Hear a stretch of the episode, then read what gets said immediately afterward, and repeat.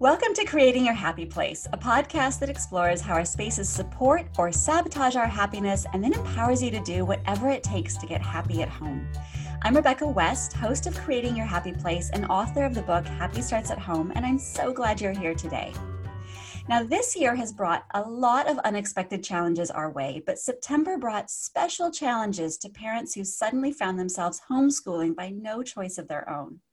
I thought it would be great to spend an episode chatting with someone who successfully navigated the challenges of homeschooling, giving all you parents out there some hope. Now, when I reached out to interview today's guest, I had no idea how perfect a fit she'd be for talking about homeschooling in the midst of a crisis.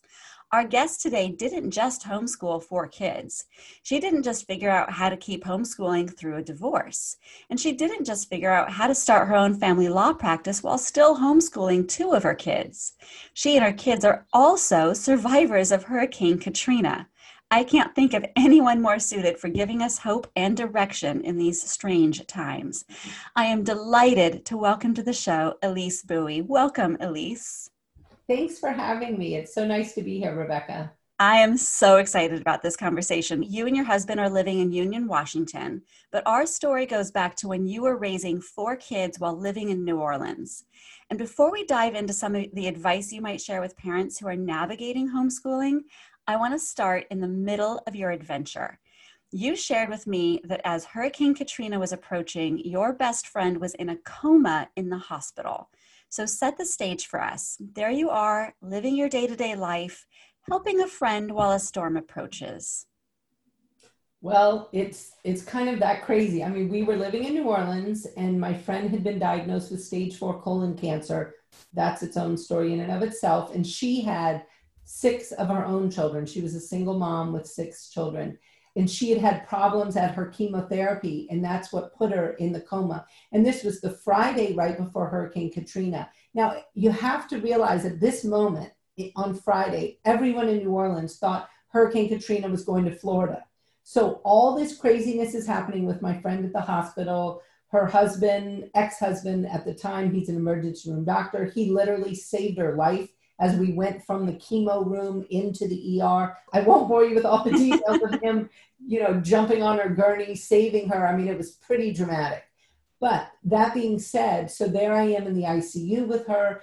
My husband at the time, who is now my ex husband, but my husband contacted me and said, Elise, we need to evacuate. Like, there's a storm coming. And I was like, what are you talking about? Evacuate? I was like, we don't evacuate. I've lived in New Orleans my whole life. I've never evacuated. Like, we're fine. You know, we get a generator, everything's good.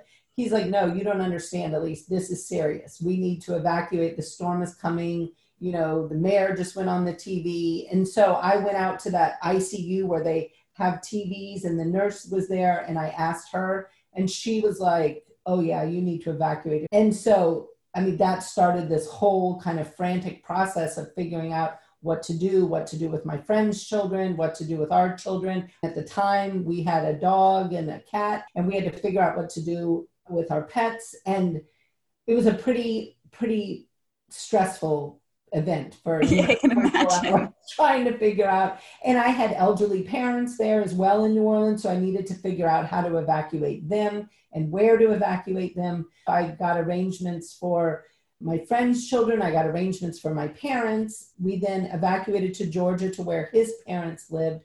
We did not tell them we were coming. They were not going to be so thrilled. Um, oh my gosh. They're not kind of the best at pivoting, let's say. You know, it's like all of a sudden six people and pets are showing up on your doorstep. That would not have gone over well.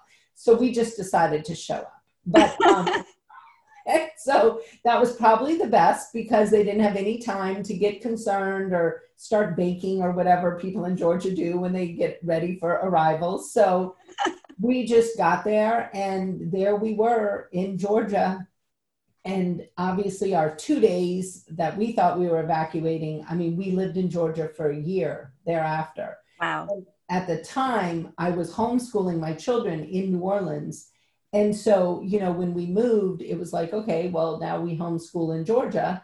And so, and obviously, there was so much more to just the homeschooling because my children had just lost, I mean, everything they knew their home, and all of our cell phones did not work. I mean, that was a big thing Mm. that people learned in Hurricane Katrina was all these cell towers went down. So people that you, you know, you were used to having texting relationships or whatever, keeping up with, my children couldn't keep up with any of their friends. And that mm. was really hard because everyone had evacuated all around the country and people just couldn't keep up with each other. And so I think for me, one of the biggest things I had to do was figure out how to maintain my children's mental health during this time when all of a sudden everything was flipped upside down.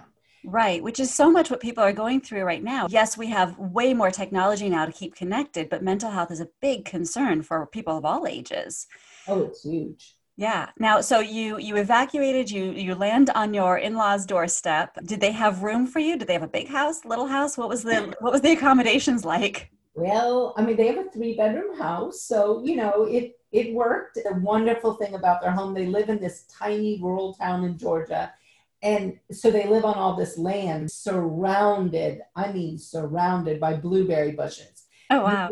Only imagine the amount of blueberries we can eat all day. Well, so, but then we also picked blueberries to bake. I had homeschooled already from New Orleans, and I was definitely a homeschooler in the unschooling kind of mindset where I tried to bring in a lot of real life uses of things to show children like how does math apply to things and i can tell you baking is like a huge math i mean we do so many lessons in math through baking so we learn to bake everything blueberry and I think when we were talking earlier, you said that your kids at the time were as young as three.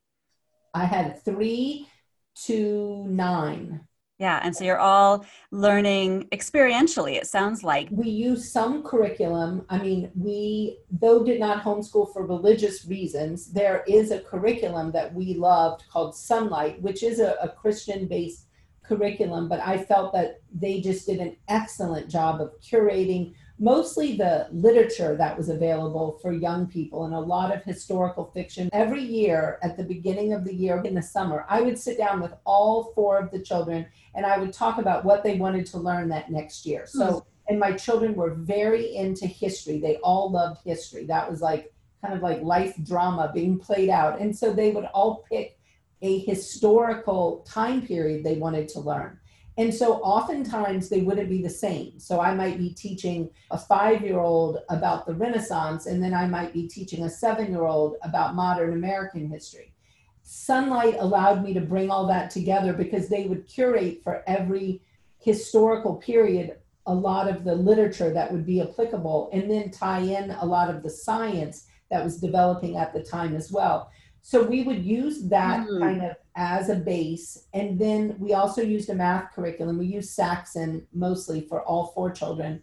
And so that was something they did that was curriculum based where they would have to do some tests, some worksheets, you know, standard things just to kind of make sure they stayed on track with that. But I would say the rest was experiential or what I called unschooling. Were you doing it just as experientially before the hurricane? I would say yes. I would say we stayed the same. Like we would go to plays, we would go to operas, we did all kinds of outdoor activities. My boys would, I mean, I remember they built like this sailboat that they figured out how to sail all the way across the lake. And then my little one, who was five at the time of this, he would get in a canoe, like, you know, all with his life jacket on, and he'd canoe around to see where the sailboat had landed on the shores of the lake and people probably think oh how can you do that or how does that work i mean it's really amazing what kids will learn if you will kind of let them run with what they're curious about and what they're interested in well this all hits close to home for me because i grew up in a very traditional system i was always in normal standard school but on vacations, I would go visit my mother because my parents were divorced, and she actually employed a lot of what you're describing. I remember this one adventure we had. We were going to travel all over San Francisco, but it was my job. I was probably 10, 11, 12 at the time to determine how we would get from place to place to place. And I was only allowed to use the same kind of transportation once. So I remember that day I, I got us a taxi, we walked, we used the BART system, and I had to buy the tickets and I had to navigate and I had these wonderful moments of experiential learning while still being a totally normal standard school attendee. And those are some of my best memories. And I learned so much oh. from oh. having to just figure it out. Oh, I think it's, I really think it's invaluable. I mean, we used to do a thing. I mean, just picture four kids, you know, seven and under trying to grocery shop. That's kind of a nightmare in normal scenarios. But I mean, I created this whole system where I would write out a grocery list in quadrants. And so I'd rip it all up. Everybody got a quarter of the paper. Everybody had a budget on their quadrant. So they had to then figure, and I mean, even the little bitty one. So mm-hmm. there's my three year old. Now his budget was usually smaller and the stuff was bigger. So he would, it would be easier for him to navigate but I would make it obviously, you know, as developmentally appropriate as I could. Usually I'd pair up two kids together. So the oldest was with the littlest, and then the two middle boys were together. And they would go off and get their groceries, come back, and then all part of it was then them planning meals, and they would help with cooking as well. And if I gave them a recipe, especially the oldest, I would be like, well, you're going to have to double that or triple that. And so then she would have to figure that out. Right. It I mean, it sounds so silly, but it allowed my children learned so much about budgeting, about how to plan for meals, how to pay for them, you know? Right. Life skills, truly, truly life skills. Absolute life skills. And we also learned horseback riding. I mean, as part of my children's mental health I signed us all up as a family to take horseback riding, but we weren't able to really afford horseback riding at the time. So we bartered um, with the barn owner and we would go to her barn and we would muck stalls and get the horses ready for her other lessons. And then she would provide horseback riding lessons for all four kids and myself. And we would spend hours every day at the barn. I'm wondering too, I think a lot of people might be listening in and wondering about it financially, right? So, like with the horseback riding, you guys basically volunteered your services in exchange for the horseback riding. They might be hearing that you and your husband were attorneys and thinking, okay, well, then they just had a bunch of disposable income. Do you think money is a part of this conversation or is it? Um, no. to tell you, I don't mean to laugh. To say that we had no disposable income is an understatement. My husband and I are both attorneys neither of us are licensed in Georgia. So it wasn't like, oh, all of a sudden we're going to move to Georgia and could start working. I mean, mm-hmm. we both would have to get rebarred and relicensed, which is about a year long process. Wow. I mean, we actually evacuated from Hurricane Katrina with $150 to our name. I mean, that is its own story in and of itself. I mean, my husband did plaintiff's work and personal injury work. And at the time, I was not working. So he was the sole breadwinner. He had settled a case that Friday before Hurricane Katrina hit. But like I said, nobody thought the hurricane was coming to New Orleans. He and his client were like, okay, we'll meet next week. We'll sign the papers, blah, blah, blah. Well, next week never came. I mean, the hurricane came. So we evacuated to Georgia. My husband had not done the you know the settling of that money. So he's holding on to this money that needs to go in a trust account. Our bank in new orleans was obliterated. So he literally when we evacuated to georgia he had to drive to atlanta georgia in order to open a trust account even though he did not have a license in georgia in order to deposit this client's money because that is what you had to do. And then i mean the story gets worse. So we evacuated and on tuesday morning my husband is sitting there at his den in Georgia with his family around. And he was like, What? And he starts like saying all these things. I was like, what, What's the matter? He's like, That's my client's family on the CNN. He died in Hurricane Katrina. Oh, no. So to say we were never going to have that money and that, I mean, so we had nothing. So uh-huh. money had nothing to do with our ability to be able to homeschool. I think, if anything, it made me more creative in using free resources. I mean, the library was, I mean, I know every librarian in Sylvania, Georgia, in New Orleans, in Minnesota. I mean, the library was a huge resource. I mean, we would we got library cards for all of us. So we had six people, and most libraries allowed you to take take out 45 items per person. So, I mean, oftentimes we would have more than 100 items out. Wow. And my kids also swam competitively, and that was something they did every single day of their lives, and really since they were young. And like, that's another example of something I couldn't afford the swim team at the time. I mean, there was no way I could afford to put these kids on a swim team. At that point, I mean, they were very generous. They offered us financial aid. And obviously, since then, I've been able to pay them back in spades and you know be able to support them in offering further scholarships to families because swimming Oh, can be really expensive.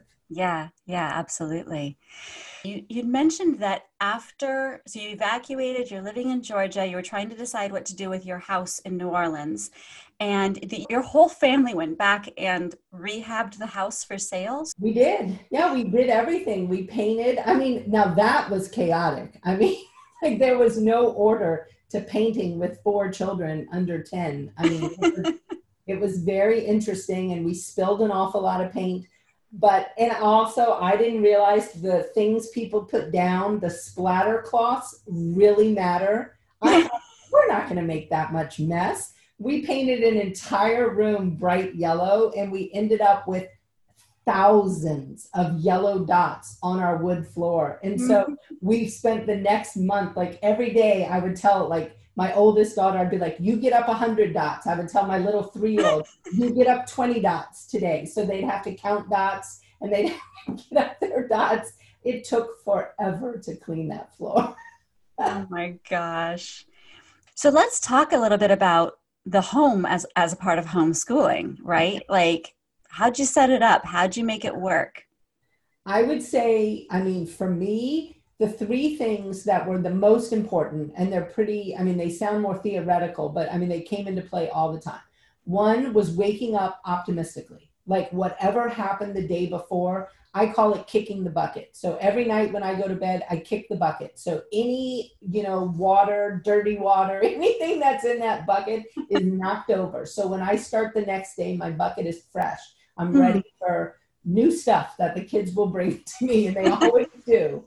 And the second is just being flexible and being able to pivot. And I think, as far as like this pandemic goes, that being able to pivot is critical. So, like when you look at your house, like when we started homeschooling in New Orleans, I had a typical Southern home that had a formal living room, a formal dining room, a kitchen, you know, four bedrooms. Our living room that turned into a a learning studio, which was our schooling room, which had, you know, computer in it, a large table where we did projects, science projects, and then our formal dining room was our playroom. And we put shelves all on every wall. It was covered in children's artwork. And it was the playroom. So when I was dealing with older children, let's say a first grader or second grader, I needed to sit down and maybe go over something like a lesson my little ones could be in there playing and they were right there so i could hear them you know and i could close the the french doors and i could still see them but they were you know not underfoot. And that little playroom area was also hooked to our kitchen. So when i was doing my you know baking math with which i did all the time learn fractions and how to multiply fractions with recipes I could be right there with the child in the kitchen, but also watching the little ones. You know, obviously, adding on the work piece is another complexity. And at the time, I was helping my husband with things. So I would use our breakfast table. Like that was mom's workspace when I was doing things to help him with his legal practice, the kitchen. I'd have somebody in there doing their baking or whatever. Then I'd have children in the next room playing. And so it was just, I mean, being flexible. Yeah. Now, did your kids all, I mean, I, I think in Georgia, you were all sharing a room, or at least all the kids were. Did they always share a room? Did they ever have their own spaces? How did that oh, work out? In New Orleans, they all had their own rooms. And, and then when we moved to Minnesota, the, well, the two littlest ones shared, but everyone else had their own room. And then, then when we moved out here to Seattle, they've all had their own room. I think having your own space is very helpful for children. Yeah. Do you find, did you find that some of them needed to be very social while studying and they did better like in the dining room and others really wanted a desk in their own space? And how did you navigate that? Absolutely. I mean, we had one who could literally sit, I mean, there could have been a war going on and the homework was done fine. Others would be like, oh my gosh, I can't do anything. And so, you know, again, you just have to be flexible and you've got to work with that. And I always use my room as an, another space for them. So if I had a child who needed quiet, or if maybe their brother was picking on them or whatever, my room would become that other room that they could use. And so it's funny, I was actually saying to a client the other day, he was talking about his boys struggling. And I was like, well, why don't you use your room? And he's like, well, it's my room. And I was like, well, but what are you doing in it from eight to five? and he was like, well, nothing. And I was like, well, you might solve some of these problems if you could set up a little space in there that, you know, your son could use.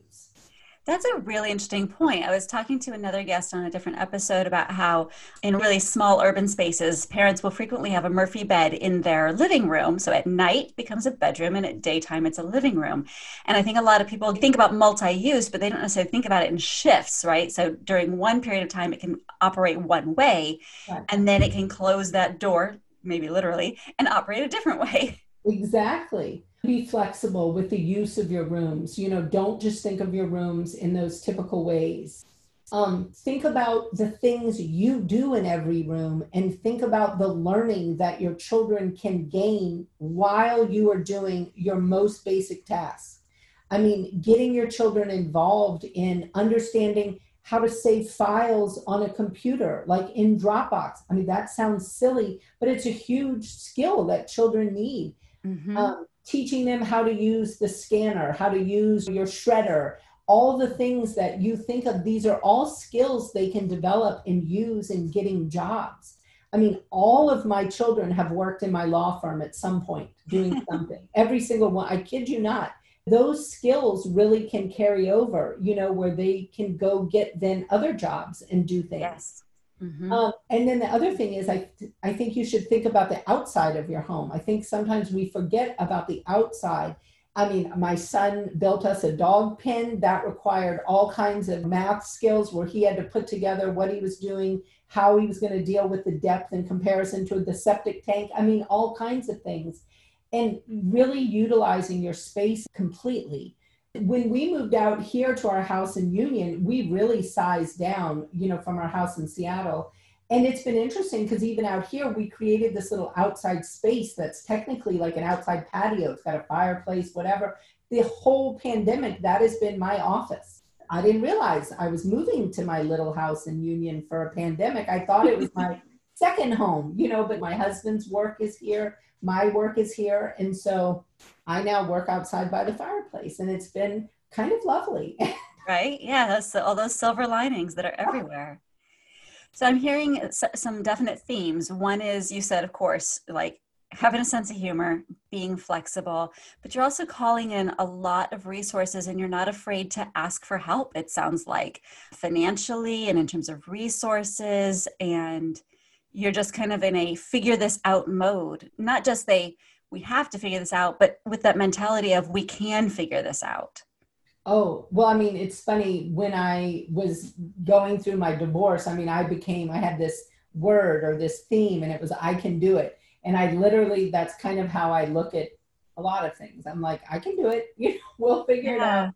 And I think with homeschooling, I mean, I think with practicing law, you know, moving to a new town and having to learn I, I, mean, I didn't know a soul in Seattle when I started my practice here, and just um, being able to figure that out, find the right resources. And I think there are so many resources out there, and there are so many people with expertise in areas.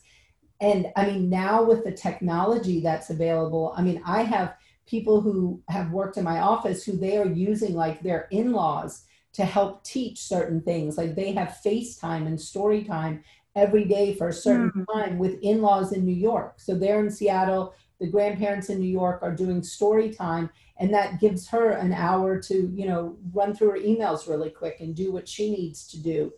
And so people are being really creative, and I think there's so much out there that we can use. But I mean, I am a firm believer. I mean, I kind of joke that it's my blonde self. I mean, I'm just comfortable asking for help. so I just say when I don't know something, I mean, I'm the first to raise my hand and say, hmm. Yeah. go figure I think that's such a wonderful idea. I can just imagine, you know, let's say you have a grandparent who is an expert in something. Not only does it give the parent a break from teaching, but it gives the two, the grandparent and the child, an opportunity to connect in a very unique way and to really highlight who the grandparent is as a human. Like we so often don't see behind the the curtain of somebody's professional life, the stuff they're really good at, the stuff they're expert in. And if we can get that, it really levels up our relationships too.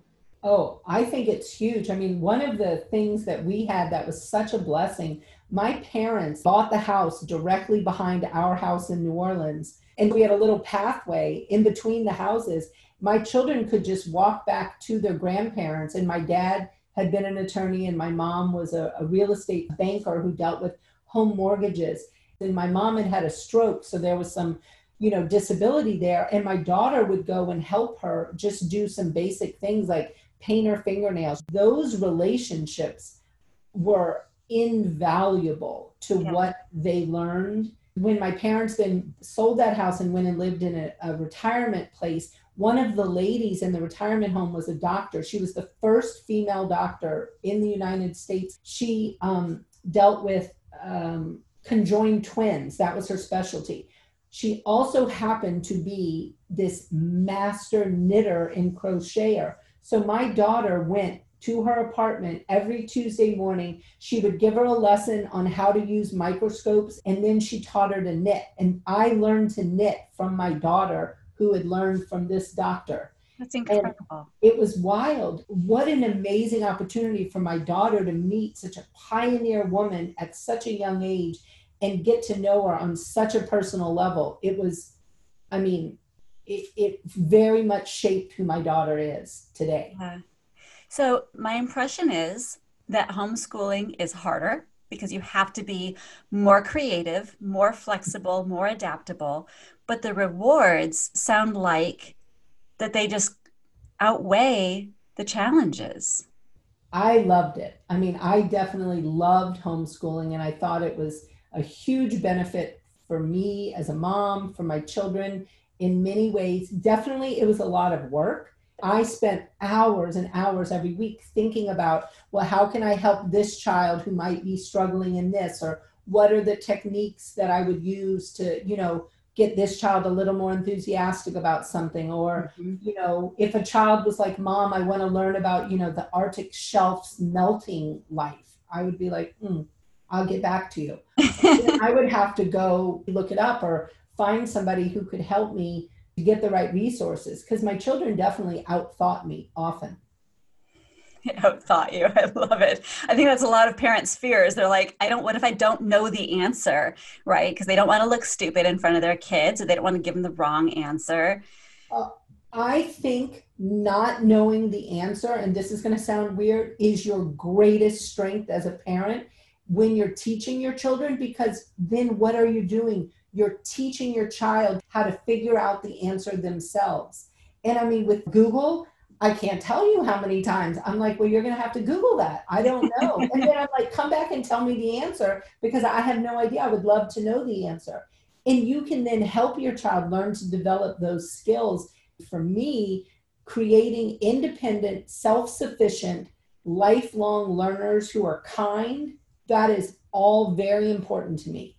And that is what I was able to create by homeschooling them and helping them learn to to look at learning as an adventure rather than as something forced down their throats. And it's something that only happens during 15 years of one's life. Which is, uh, could you imagine if we all stopped learning at the end of, I mean, oh my gosh, I don't know what I'd be doing now if I stopped learning at the end of college. Totally. I mean, imagine the thousands and thousands and thousands of hours you've spent learning. No kidding.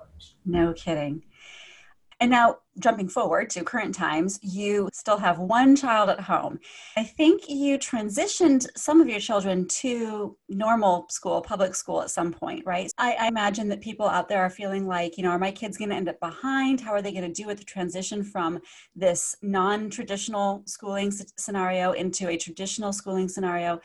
How was that transition? Did you find that they were more prepared, less prepared? Actually, my oldest daughter, when she started going to regular school, she was really pretty stunned at how little they accomplished in a school year. I would say, in general, the children were all more prepared. And if anything, my children have all found school to be kind of boring. And, hmm. you know, they've all graduated with three fives and above. They've all gone to college. And so, I mean, not a blip. I mean, nobody has gone into school and, you know, the school has said, whoa, Elise, there's some big, you know, gap here in your child's education. That has never occurred.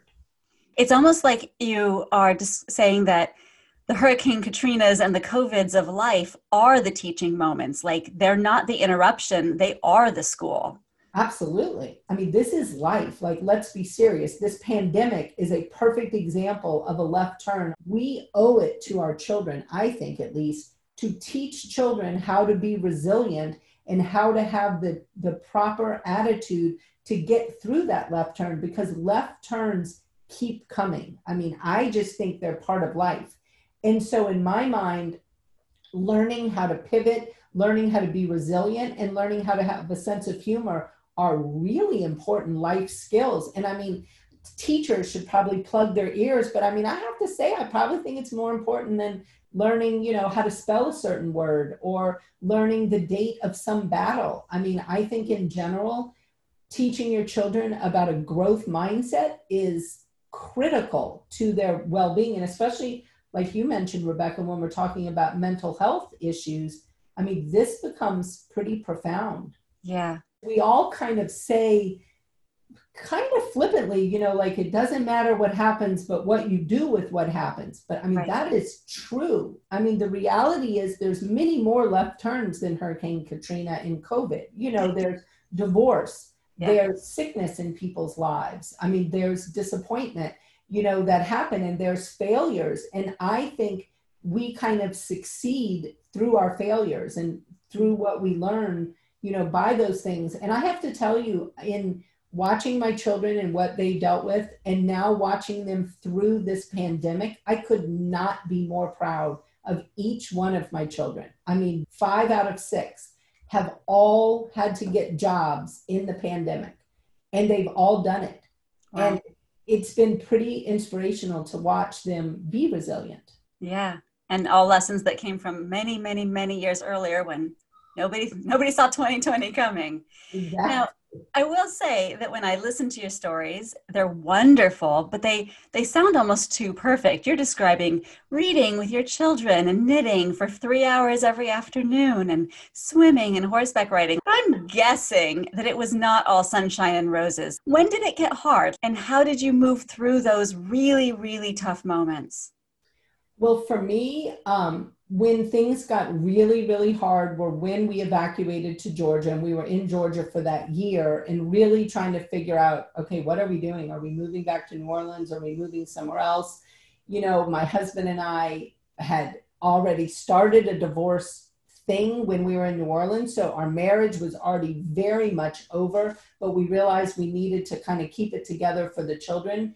And so for me, it was running. I mean, I was a running fanatic and I would run every morning, I, I mean, for a couple hours. And mm-hmm. running was something that really kept me grounded and kept me happy.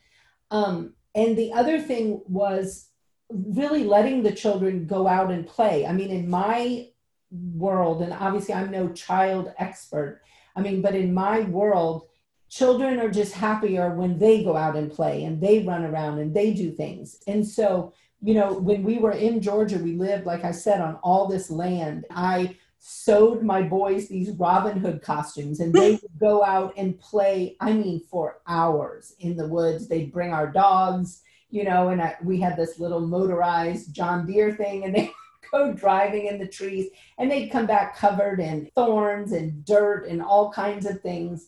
But allowing them to have that kind of freedom was really helpful and it made it where if they ever started to get kind of cranky, I'd be like, go outside and play. Well, that was the reason we horseback rode too. I thought if I'm going to have kids that are kind of in this funky situation, we're going to go do something powerfully fun and they're going to learn something new. So the horseback riding lessons were huge. Yeah. I'm curious Did you grow up being homeschooled? Or oh no, no, no. I went to a private school my whole life in New Orleans. I went to a, a co-ed private school through seventh grade, and then an all-girls private school from seventh grade through graduation. So I didn't you, know anything about homeschooling. Were you nervous when you decided that you're going to do this? Absolutely. You are absolutely convinced you're going to ruin your children. Like they are going to absolutely never be able to hold down a job because you are not going to teach them the most basic of things. Oh, I was terrified. But being the person that I am, I'm one of those people that will go educate myself really pretty extensively. So, I mean, I spent thousands of hours reading about homeschooling, reading about other families' experiences, I imagine that in the process of homeschooling your kids, you probably learned a lot. Oh, I learned a lot, but I also learned that I didn't know a lot. Did you find anything that you you couldn't teach them? You know, I imagine that people are terrified of teaching math or like what if they're teaching calculus like oh my oh my gosh right so what what obstacles did you encounter that kind of just felt like you were a little out of your depth I would say for me, um, foreign language was one of the things. Like, I mean, once we got past like Spanish one, I was like, all right, I'm probably not the person for this. And so I would use outside resources, whether, I mean, through, at that point, we used Rosetta Stone, which is an online resource. And that was something that, you know, could also be used in the pandemic. I would say foreign language was the worst. I tend to love math. So math was something that worked okay. I never had to teach calculus though, let's be serious. I right. probably would have used a tutor for calculus. So if we just narrow it down to things that people might consider to set up their home for making homeschooling work well, what are tips you might give people? I mean, probably my biggest advice is to chill out. Kids are going to be okay. and, and it's it is all going to work out. Yeah. Um, so yeah, I actually think that's true. I mean, kids are so resilient. Are the adults going to be okay? Yeah. You said you used to go running. Oh, running was huge. I mean, I can't say enough about running. like running was literally it saved me because if I was feeling stir crazy or you know, I had all the kids. I mean, I joke about that. Mom, mom, mom, mom, mom. You know, just like it was a lot of momming going on. and so I think that running was huge. And I also think having really solid boundaries. I mean, I tried really hard to have solid boundaries around bedtime, you know, where I was like, okay, I am off mom duty. Like, and I'm not saying that all my children were asleep at a certain time because God knows that did not happen. But they knew that, I mean, they were on their own and you know if they were not going to come and get me unless it was actually an emergency and often i would hear discussions of the level of emergency they thought it was to determine whether or not it was appropriate so it sounds like setting boundaries is also really part a big uh, important part of this whole thing Oh, absolutely. And it's harder, obviously, with everyone at home all the time, yet it's more important, I think, and I've seen some creative people have created interesting signs for their workspace where, you know, it'll say like you may not knock or mom is working. And, you know, and you can have different signs. I mean, I used to put signs up, I would just use tape and paper, but just tell my children like the level of what I was doing so they could understand could they come and interrupt? You know, was it something that I just wanted maybe an hour, I needed some downtime versus I'm doing something very important work wise. I'm on the phone with the court. I cannot answer your questions unless it really is an emergency. I love that because you're kind of helping them help you. They don't know what situation you're in. And then if they just wander in and start talking to you, you can't really be mad at them for that because you didn't give them all the information to work with. Well, and again, it's all in my mind. We're training these little people to be big people, you know, like, and so we want them to understand how do they make decisions when they bump up against a boundary hmm. because we all bump up against boundaries and we make decisions. Are we going to step back from that boundary and are we going to honor it? Sometimes we're not. I mean, sometimes we're going to have to jump over it and be like, I'm sorry, I, I made a decision to jump over it. And obviously, sometimes there's negative consequences, sometimes not, you know, but learning all those things, I think, is really important. Yeah, absolutely. The other thing I'm really hearing here is that you believed in your children.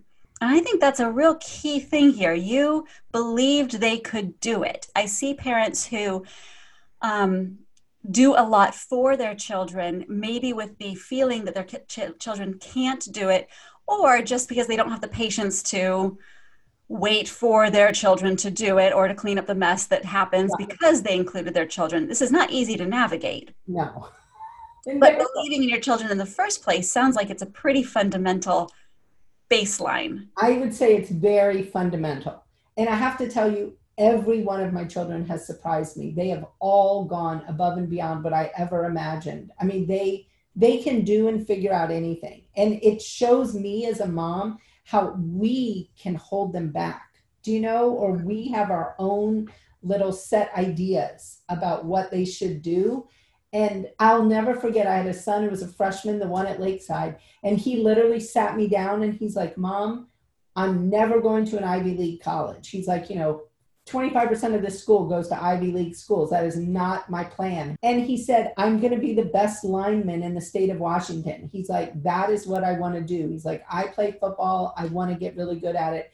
And I mean, I, I won't tell you his whole story, but he ended up in a massive accident. And he is the one now who is a recon Marine. And it was wow. his persistence of what he wanted to accomplish, not what I thought he should accomplish. Yeah. It, it makes it even all the more sweet when you watch them set their mind to something and accomplish it.